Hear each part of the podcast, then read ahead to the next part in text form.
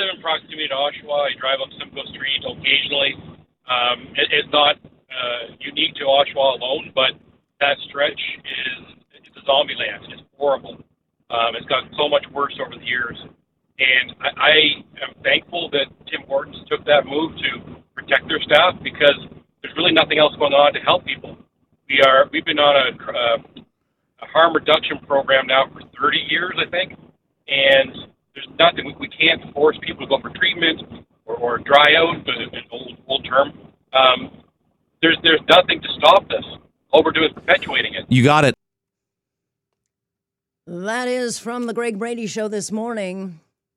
And uh, one caller, uh, I think, raising a question like, at what point do we admit failure on this open drug experiment?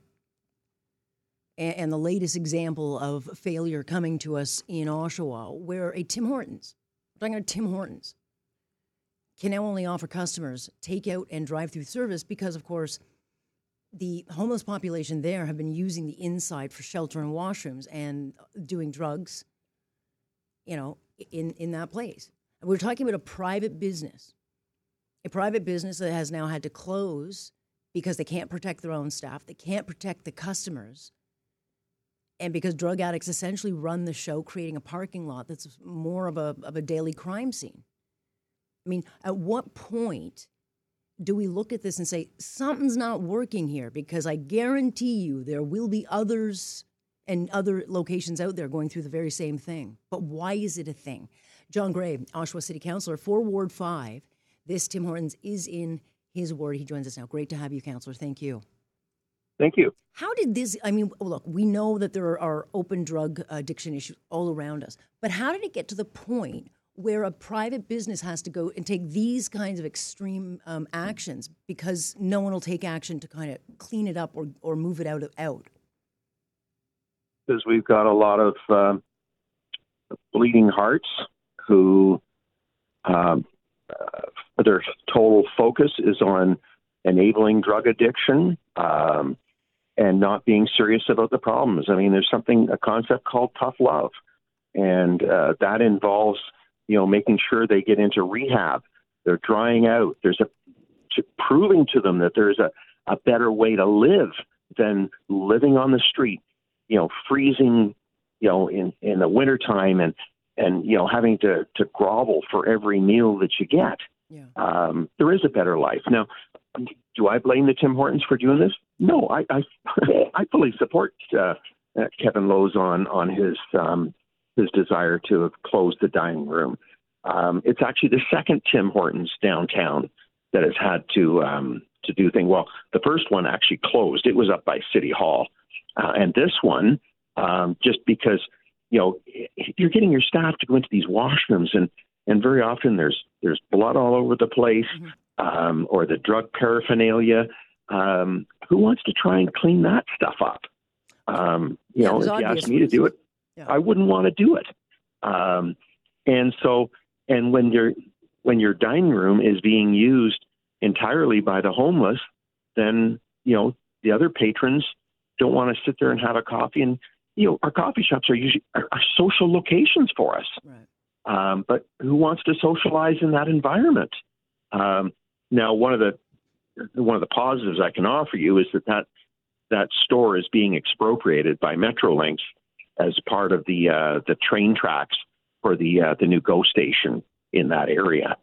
Okay, but but again, it doesn't um, solve the problem. It'll move it out of the way. But I think at some point, I mean, Dan Carter, who, who became the mayor, has a personal connection to drug addiction, right? And I think when he came in, a lot of people thought, well, here's a, a person who can relate, might have some outside of the box thinking. Where's he on all this? Well, um, you know, I think Dan wants to to see it cleared up as well. Uh, you're right, though. He's got a super big heart for this stuff. Um, I mean, he's one of the few that got turned around. You know, as he says, from 13 to 31, he was a mess and he was a, a nightmare for uh, people around him. Uh, but he somehow found his way to get cleaned up and uh, turned his life around, and you know he's living a good life right now. Um, but the, for the But most part, give him you fall through the cracks if you get it.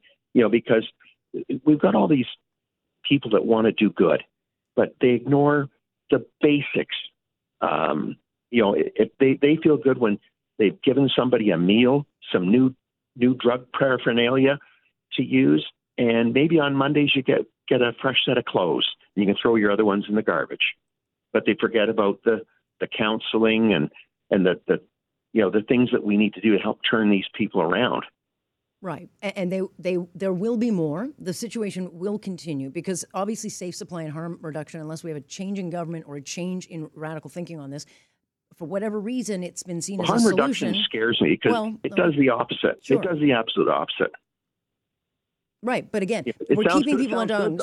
Right, you don't have to convince me, but I would say, as the counselor and as someone in a city that has a chronic problem, and Oshawa has been um, a bit of an outlier in this, and, and, other cities have been too. I mean, but there, this is not going away clearly unless we have a change of government. And so, what are you going to do? Because it's not. I mean, people are getting to a point where they want to be compassionate, they want to be helpful, but they also want to live in a community where they can go get a coffee or or or you know sit in a park and, and, enjoy it without having to worry about this, right? And I or frankly don't trails. think compassion we, is allowing people to do drugs their whole life. I think the compassion comes from getting them clean.